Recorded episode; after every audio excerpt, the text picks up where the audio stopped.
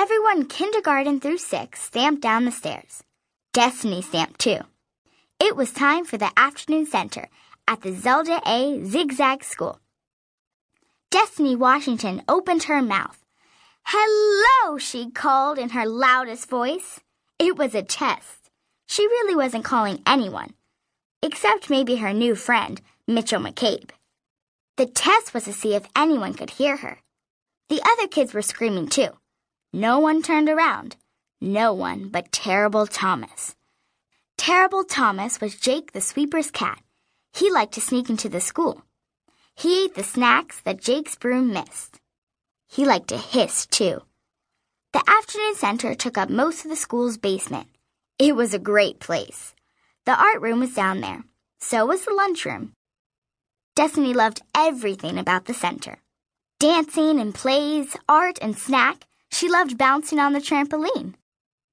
Gina raced along in front of Destiny. Her loopy pearl necklace went back and forth. Don't push, she yelled. Her voice sounded like a jet plane. Not only was she loud, she was bossy too. Sorry, Destiny said. Suddenly, a whistle blew. It was the screechiest noise Destiny had ever heard. Everyone stopped yelling. Everyone stopped stamping. Destiny leaned over Gina's shoulder. What was going on? If you don't mind, Gina said. Destiny stepped back. Just trying to see. Mrs. Fraley, the art teacher, stood at the bottom of the stairs. Her cheeks were as red as her whistle. One of her arms were raised. She looked like the Statue of Liberty. Is this a herd of cattle? she asked. Moo, Habib whispered. Huh!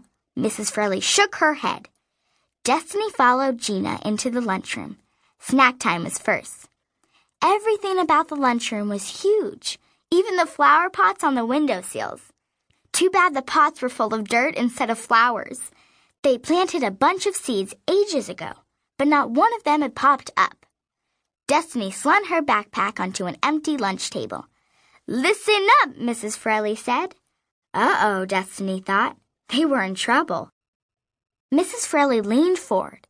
Afternoon center boys and girls don't stampede down the stairs. They don't push each other. Destiny made herself as small as she could. Did Mrs. Fraley mean her? Afternoon center boys and girls don't moo, Mrs. Fraley said. That was definitely Habib, Destiny thought. He ducked in back of Mitchell McCabe. Mrs. Fraley could probably see him anyway. She said she could see through walls. Be kind, Mrs. Fraley said. That's the way we do things at the afternoon center. That's me, Gina said. She looped her fingers around her pearls. Kind. Huh, Destiny said. Here's some exciting news, Mrs. Fraley said. Something exciting was always happening at the afternoon center. Destiny tried to hear. Gina was humming opera. She sang, La donna me. Habib was juggling with one apple. Trevor, one of the kindergarten kids, was reading a book upside down. He was making up the words. His friend Clifton was listening. He was making up words, too. Mrs. Fraley reached for her whistle. This is Discovery Week, Mrs. Fraley said, when everyone stopped holding their ears. I like to discover new things, said Gina. We'll discover things all week, Mrs. Fraley said. Anything you see or learn for the first time counts. I'll be great at this, Gina said. Destiny wanted to say, huh. She didn't, though. That wasn't the way they did things at the Zelda A Zigzag Afternoon Center. Mrs. Fraley twirled her whistle. The best part is, Destiny held her breath.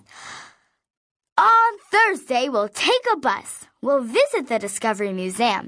Mrs. Fraley was smiling.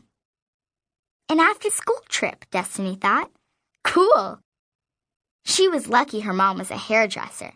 Her mom would do something special with her hair. She'd lend Destiny neon green nail polish. Destiny would look spectacular. In the meantime, she'd have to discover something. But what? She thought of Christopher Columbus. There was no land left to discover. She thought of the guy who discovered light bulbs. Destiny had plenty of light in her house. Maybe there wasn't anything new left. Oh,